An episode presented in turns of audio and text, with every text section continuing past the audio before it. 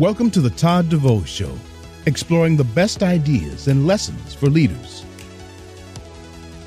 Good morning, good morning, good afternoon, depending on where you are at in this fine land. And I am really excited um, to to bring in um, Ed Conley, who has written a book called uh, "Promote the, the, the, the Pet Sitter." Right, and it's kind of an interesting title, uh, but it really goes into some some really interesting um, ideas. And I'm going to bring Ed. I'm not going to spoil it for you. I'm going to bring Ed in here to, to, talk about it and talk about more than just the, the book. Uh, but it really goes into you know what do we do as emergency managers how do we forward facing like who who are we um as a profession and i really appreciate the book and i really appreciate ed ed welcome to the show thank you todd great to be here so okay first of all why why that title? That's uh yeah so uh, promote and if you don't mind yeah there's yeah a, for sure. there's the cover shot. It's a firefighter with a, a search dog at 9-11 promote the dog sitter. So uh, that uh, you know one of the the overarching themes um, uh, throughout the book is that um, oftentimes people who rise to the occasion in crisis are those we underestimate, uh, uh, those we've uh, overlooked, uh, and those we necessar- uh, we didn't necessarily expect so much from.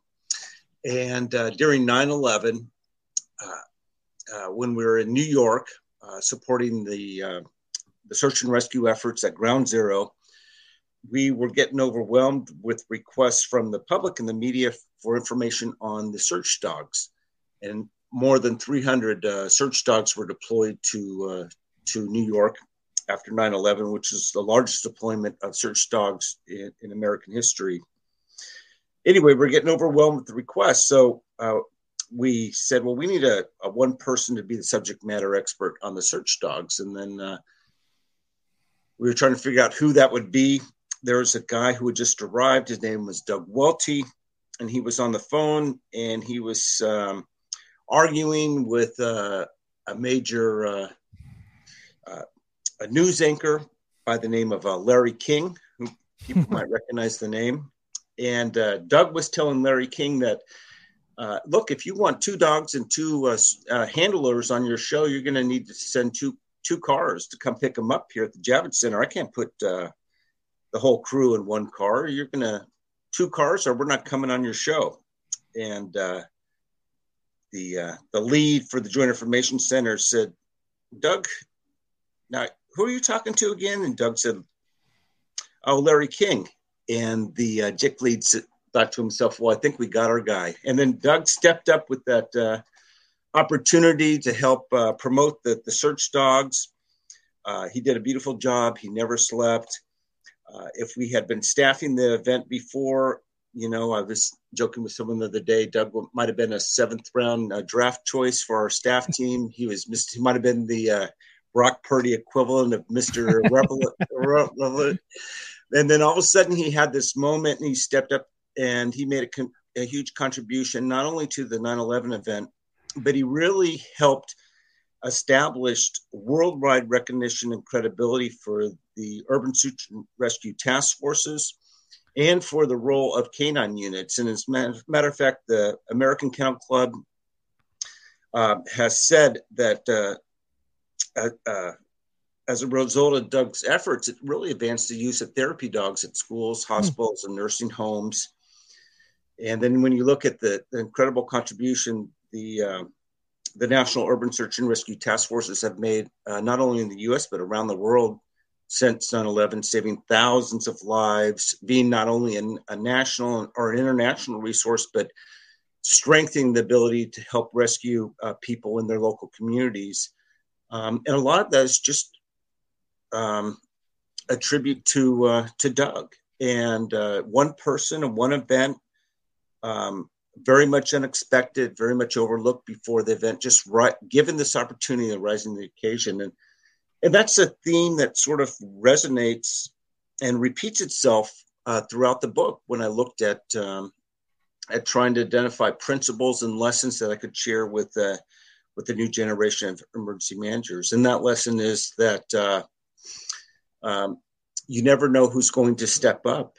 Um, and oftentimes, um, It's someone who you, you don't necessarily expect, uh, but if you give them an opportunity and they're willing and brave enough to accept that opportunity, uh, remarkable and incredible things can happen. And so when I was searching for a title for the book, I just thought that promote the dog sitter, which is what we called that assignment decision in 9 11, uh, made sense for the title and kind of captured one of the key themes for the book. Yeah, I mean, it's it's funny. I had a, a student, um, and, and she she actually worked uh, as a female dog dog handler um, for for many years, and she actually wrote a book, or not a book, a paper uh, for us on the idea of should we be using uh, live animals um, versus um, uh, robots, right? To go do search and rescue on the on the pile, and you know one of the and the, the conclusions I'll, let her, you know, she's going to publish the paper, so I don't want to ruin it too much for her. Uh, but the conclusions are a little bit different than you'd think. Um, but one of the things that we had a discussion, her and I did, about is the um, emotional um, help that the dogs give the rescuers, even if they're not petting the dog, even if they're not, you know, involved with the dog directly, but seeing seeing the animal um, on the on the pile uh, gives a, an emotional boost to people, and, and I think that's a, I think that's a, a, critical idea behind you know why they're important, not just for sniffing out uh, and saving lives, but also for promoting and helping um, um, people's morale on on the pile. I want to talk a little bit about that. Well, I think you're I think you're absolutely right, uh, Todd, and uh, you know it's interesting you say that because uh, you know the, the the FEMA dogs specifically, you know, didn't didn't uh, rescue anyone from the pile. The last uh, um, successful uh, rescue was, um, I think, Wednesday, the the day after the attacks, around uh, 1 p.m. Um, and so there were no successful rescues at the pile uh, by the FEMA search dogs, but um, we've got we've just gotten so much feedback over the years that uh, you know the dogs really really did three things. First of all, as you mentioned, uh, the emotional support they provide, and I, there's a beautiful quote um, from someone out of New York um, that worked closely with the event, and they said, "True, uh, the the FEMA search dogs didn't rescue anyone from the pile, but I think they somewhat rescued and saved the people who were searching." for people in the pile. Um, it, the other thing I think they did is, you know, if you remember back 9 11, it was such a, it was almost an incomprehensible event. It was so terrifying, so new, so confusing and chaotic. And in some sense, I think the dogs gave people, you know, something to connect with with the event. There was a, just an emotional reaction and a comforting factor and something that provided a little bit of order and to that chaos and something that was recognizable that people can connect with around the world. And I, and I think that's why there was so much interest in them. People just, you see, these dogs were just so focused on the mission. It was such a beautiful thing, and they were there. Um, and I think that was uh, another contribution they made. And the third one is is just uh, that interest in the in the dogs in 9/11 and, and the effort they did. Um, I think really opened up the door for people to explore more uses for um, uh, not only search dogs but also uh, therapy dogs, mm. schools, hospitals, and nursing homes, and everything else. And I've heard people credit the uh, publicity and, and the interest, public interest in the search dogs at 9/11 with really advancing the use of uh, therapy dogs in all sorts of different formats. And uh, so, even though they didn't necessarily save. They've saved a lot of people since 9/11, but they didn't save anyone uh, on the pile, unfortunately. But they they had just tremendous impact and influence, um, and they've made such a contribution in other ways since. You know, I think about this back in you know back in the day. Actually, it's kind of funny. I, I got to tell a funny story. My daughter yesterday. My daughter's ten and uh, she asked me, she goes, when people say back in the day, what do they mean by that? Like, well, I guess, uh, I guess, I it yeah, depends who you're talking to. good question. so, um, but I remember, like in the in the you know this. I, I, was born in 1970, so I can only go from what my experience has been. Mm-hmm. Um, you know, in the 70s and, and even in the 80s, you know, fire firehouses had you know a lot, a lot, of them had dogs, right? They had the the or cats too, some of them, but they had a pet in, inside the inside the building. And uh, I remember when excuse me, when the fire departments um, stopped allowing to have uh, firehouse pets, that was kind of a sad day. But thinking about that, that that may have been, you know, maybe that that therapy dog without even knowing we had therapy dogs. You know, mm-hmm. you run a bad call, you come home, you know, back to this fire station, and and you got the dog there that who's uh, who's greeting you at the door, you know, to be happy that uh, that you guys are back home, and you sit there and you pet pet them and until you you know get to go to bed. But you you know that's that's an interesting take. I, I I just thought about that right now of of maybe that was really the the, the good use of, of, those firehouse pets.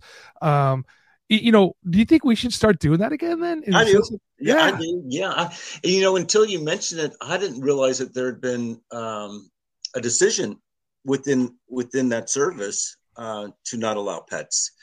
Um, and I and I was born. I'm I'm way older than you. I was born 1960, but I remember growing up and seeing the Dalmatian on the fire truck and everything else. And uh, yeah, yeah, and it, it just it always just an image I can still picture today, even as we talk about it. So yeah, I agree with you. I I think that um, I, I and just having worked on 11, and I remember they would bring over at Pier 92 and Pier 91 where where you know, city was at one pier, and we were uh, federal government and the state had set up our operations at another pier. And they'd bring occasionally bring some of the search dogs through and um, walk through the different sections and everything. And yeah, I don't know. It just I think it meant a lot to people. It made a difference, and it's it's hard to you know put your finger on it and, and really define what it meant, but um, I think uh, dogs are wonderful, and uh, I'd like to see them back at the firehouses. Yeah, me too. Me too. You know, my uh, my my son, his high school um, was a private private school, and they had a uh, a therapy dog that would walk around. You know, uh, and so much so that they put him in the yearbook. They put the the dog's pictures in the so if you open up the yearbook you, you know marty the the the therapy dog is is his pictures right there with all the other seniors. And i thought that was kind of a cool cool thing that they that they did with him.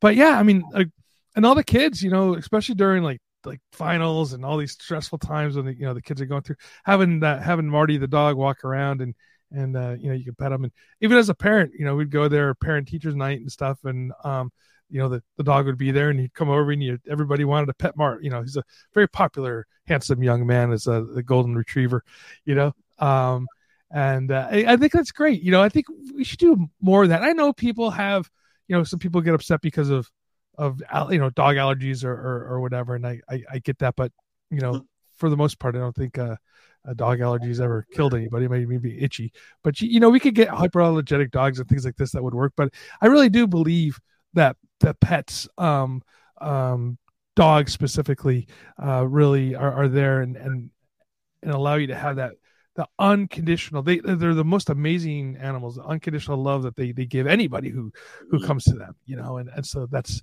I think you're right. I think we need to put them back in the fire stations, the police stations too, for that matter. There you go. So, what was the process of writing the book? So you decided, you know, one day you woke up and you said, "Okay, I want to write a book." Yeah, I, you know, I always had in the back of the mind, uh, like many, many people, Todd, um, that someday I would like to write a book. And um, I, it, and I was very, I was really good when I worked for FEMA.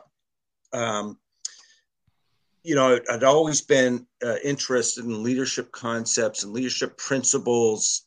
Um, uh, I've met so many people that had like, uh, and you, I'm sure you have throughout your career too, um, including in in the Navy, people who had like a personal motto, a saying, and um, I'd always just write those down. I was just I was just so I was just interested in them, fascinated with them. Whenever when I watched movies, when I read uh, biographies, when I read historical fiction, and I saw people deal with challenges, uh, dilemmas. I was always in, you know, what were, what what did they have inside themselves? what sort of core beliefs, a foundational set of principles that you know that they would bounce these challenges off with and come up with it with an answer and, and a way to make decisions. So I'd always sort of been fascinated that, and throughout my career, I sort of I took notes of people who who seem to just have a set of core beliefs that would help carry them through really tough circumstances. Um, and then when I when I retired from FEMA in 2016, uh, I got serious about it, and uh, but I I struggled for years and years. I wrote page after page after page, but I really struggled with the organization, the structure, and then uh, finally I got hooked up w- with a, a, publishing firm, and they helped me uh, really organize myself in the outline, and and from there we got it done. But it was just sort of a something I always wanted to do. I just um, I felt I'd I'd really been fortunate to to observe and learn so much during my career to participate in so many important events. I'd met such incredible people, and I wanted to share some stories about them. And and I know how much uh, I struggled uh, early in my career, well, for a long time in my career, um, with all sorts of different ch- challenges and dilemmas, and trying to figure out who to be loyal to and how to de- deal with the political aspects of our of uh, emergency management.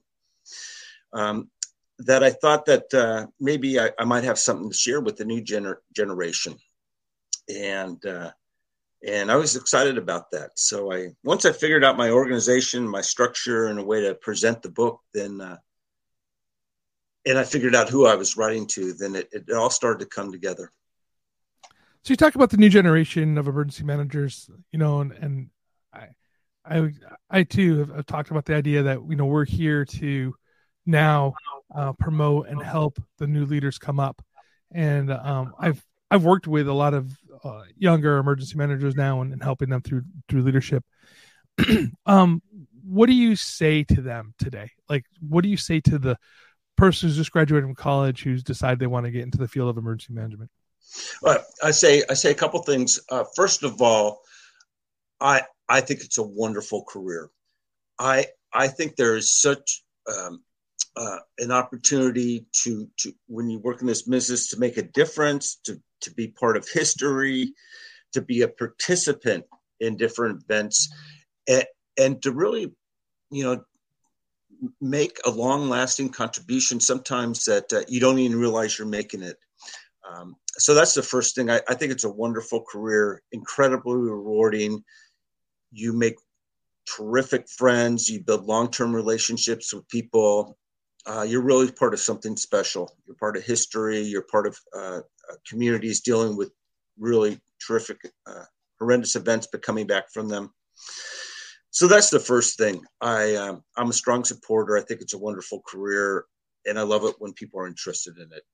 The other thing uh, I'm candid and honest about is there are challenges. You know, it's it can be a real uh, difficult career. Um, you know, especially when you have a family or, or you have children. Um, it's an all consuming job. And so you have to anticipate that. You have to learn to balance that. You have to stay strong in both your personal life and your professional life to, to do well. And that's a challenge. And, and, so I, I'm candid and honest about some of the stresses on that um, and, and maybe it's ways to get through it. Um, and then the third the, the third thing is I just think um, in in terms of career opportunity that for bad reasons and good reasons our our industry Todd is really growing. I mean, there's just you have a you know the consequences climate change are still uh, trying we're trying to figure that out. You have the rise in uh, violent extremism, uh, terrorism hasn't gone away. You have huge population growth in the high risk areas in the in the wildfire uh, wildfire interface uh, along the coastal areas. Um, so uh, disasters aren't going away, and they're they seem to be increasing in um, in frequency. Definitely increasing in terms of the consequences of the impact on people and communities. Uh, so it's uh, it's going to be a business that really requires and demands people, but it's also I think you need to look at it as a as a business and industry career job where you're going to have a lot of opportunities to really make a difference. Uh, and not only on the response side, but on the mitigation side, preparedness side, where we're reducing the consequences. So that's kind of the three things I tell people uh, interested in, in going in. You know, we, before we're in the green room, we're kind of discussing, you know, some things, and I was talking about the my friend who's a Rusty Lutz, who's a uh, who works in construction building bridges. Um, and you know, I I envy him a little bit because I was saying, hey, you know, Rusty, you know, you you have these bridges that you've built across the country, you know, and, and roadways and things. Um, and people, you know, for generations will be seeing these as these monuments, right? Whether you whether they know it or not, right? Um, what are the bridges that, and what are the, you know, the Hoover dams, if you will, that emergency managers um, have built? And you and I were talking, Todd, and you you mentioned something that I hadn't really thought about uh, too much, but you know, definitely the programs that you participate in uh, and help build and strengthen uh, can be your legacy, can be your monument, can be your your your Hoover Dam. Um, and, you know, there's people who who help contribute, develop, and contribute to to NIMS, National Incident Management System, the uh, ICS, um, CERT, and uh, you know, early on my career, I got involved with uh, what's known as the external affairs concept, and and one of the things I'm really proud of, uh, I tried to help frame external affairs as as not just a PR element or trying to get good press for the agency or the organization, but as an operational resource to provide emergency information, life saving, life sustaining information to people in a way that's uh, in concert with the rest of the operation and is managed like an operational resource. So I think that's that that's that's one area where we have sort of our long legacy, our monument, you know, and we can look back at our career and yeah, I was in, I was involved at the foundation and grassroots level with that with that program with CERT or maybe it's the National Urban Search and Rescue System or External Affairs or whatever. Um, you're not going to recognize it and realize it at the time, but then all of a sudden you're you're in this business, you know, a couple decades, and you're looking back and you're saying, and people are speaking words that you helped write, and right. and, and it's there, it's really there. And then, you know, the second one, and this is um, this is huge for me, Todd, but it's the relationships. It really is. It's it's these long-term positive relationships that you that you develop in in the middle of a crisis. And and it's amazing. I was just talking to um, uh, Mayor Pat Owens uh, yesterday. She was the mayor of Grand Forks, North Dakota, that flooded in 1997. Mm and uh, we talk occasionally. Um, you know, gosh, that was 1997, and I'm still very close with her. And we were we were talking yesterday and just reminiscing about the her flood, and the recovery, and um, she was the leader and the things that she put in place, her principles, and trying to get through that and uh, bring everyone together and set priorities and everything else. And you know, here it is, all these years later, and, and she and I are just just still really tight. And it's just a it's just a really meaningful friendship for me. And um, um, you you you form those in the midst of crisis. You have them over years and years, and you see you meet these people who just do incredible things. Um, um, for their their their family, their city, their community, their tribe, their state. Um, you're part of that. You're with them, and if you're paying attention, maybe you can pull a little bit of that that good that they do and uh, those ideas they have, and you take them and and and you can use them, and they become part of who you are as well. And you have a chance to carry those on to different communities. So it that's the second thing for me is those relationships. I mean, I, I really think that's a beautiful thing about our industry and being part of it. Um, you really do uh, make incredible friends and contacts um, that you just treasure. You know, one one of the things I think is kind of new. So first of all, there's a I went to I was in the executive academy um, with uh, Sarah, and she's from that area, and she became an emergency manager because of that event. Uh, so it's kind of and, and the impact that she saw of what emergency managers were, were doing um, for her community. I think that's that's kind of a great story uh, to to tie into that. Um, I always I'm always honored and humbled when I have somebody who comes to me, calls, gets in contact with me, and tells them that they're getting involved in emergency management because of what they've learned through conversations like this on on on this show. And uh, it's always it's always like, wow, it's kind of, it's kind of cool that we we get to influence younger generations to go into the field of emergency management and uh, I, I, I do highly recommend this job. I think it's the best job I've ever held uh, as an emergency manager. Uh, you know, uh, now that I'm I teach, uh, I, I love teaching. I love doing what I do, but uh, getting people involved in emergency management, I think, is a, is a secondary love of mine as well. Um, so so anybody out there who's thinking about it, this is definitely the, the career I, I highly recommend you investigating and, and getting involved in. Um, you know, you you're let's let's talk about your book again, and then I want to promote you a little bit. We're coming here close to the end, so um, how how could people find how can people find your your book?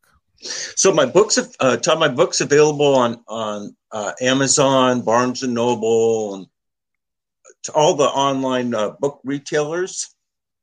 And so you can just type in the title, which is "Promote the Dog Sitter and Other Principles uh, for Leading During Disasters." And I used my full full name because it made my mom happy, Edward L. Conley and uh, so you can uh, you can just do a quick search if you Amazon or some people prefer Barnes and Noble, so it's available for all the online retailers, and, and I hope easy to find. Yeah, you can also go down and here's the you know his website right oh, there. It's also there in the show notes, right? Thank you. Um, yeah, and you can uh, uh, check. And you do more than just the book. You you you do some, uh, some coaching and some speaking and, and some other things. So if people want to get a hold of uh, of Ed here and and uh, get him over to uh, speak at your event or or whatnot. Uh, last question. I know we got a couple more seconds here. Um, you, you, you know you say you do some coaching. You and I talked about the the, the fact of coaching. What why is it important for um, emergency managers um, to coach the next generation?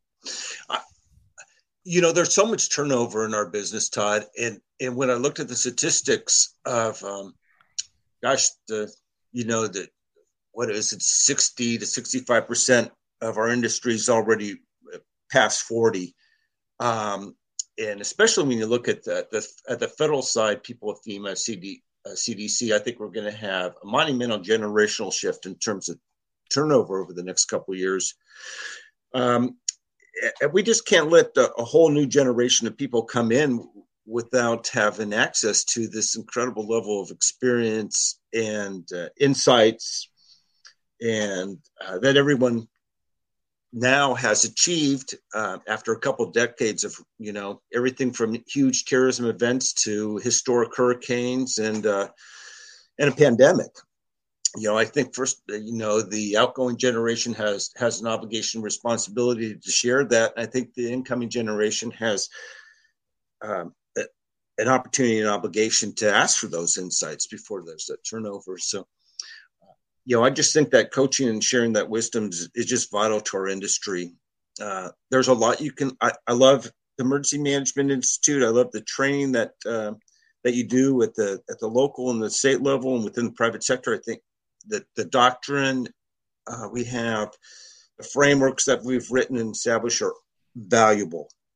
Uh, but I think there's another um, a thing we need to do, and that is uh, make sure we're sharing the wisdom and, and, sharing the ideas and the experiences uh, with the people coming in. I, that, that's just huge, and uh, and I want both sides to step up and take advantage of that opportunity um, because once people are gone, it, it they're gone. Yeah, and uh, and you you there's so much uh, we can learn, and there's so much the outgoing generation can share that uh, I hope we don't miss that mark. I agree with you. I agree with you wholeheartedly. Well, Ed, um, thank you so much for for spending time with me this morning, and uh, well, we'll be right back to you. But hey, hang on a second. And uh, okay, Todd, thanks so much. absolutely. Hey, everybody! Thank you so much for spending time with me today. You know, and, and Ed, it's it's such a great uh, pleasure for for me to share. You know, everybody's accomplishments and, and things that are going on, please check out his book. You know, uh, I highly recommend it. I got to read it, and uh, it's a wonderful uh, it's a wonderful read, and I think you can pull a lot out of it. So everybody, thank you so much for for spending time with us. Again, if you also check out the Emergency Management Network um, at Substack, it's EMN. It's the EM Network at Substack.com, uh, where we can have where there's a bunch of other articles being written there regarding emergency management you can also always check us out at todddevoe.com, at toddtdevoe.com as well. So until next time, everybody, please stay safe and stay hydrated.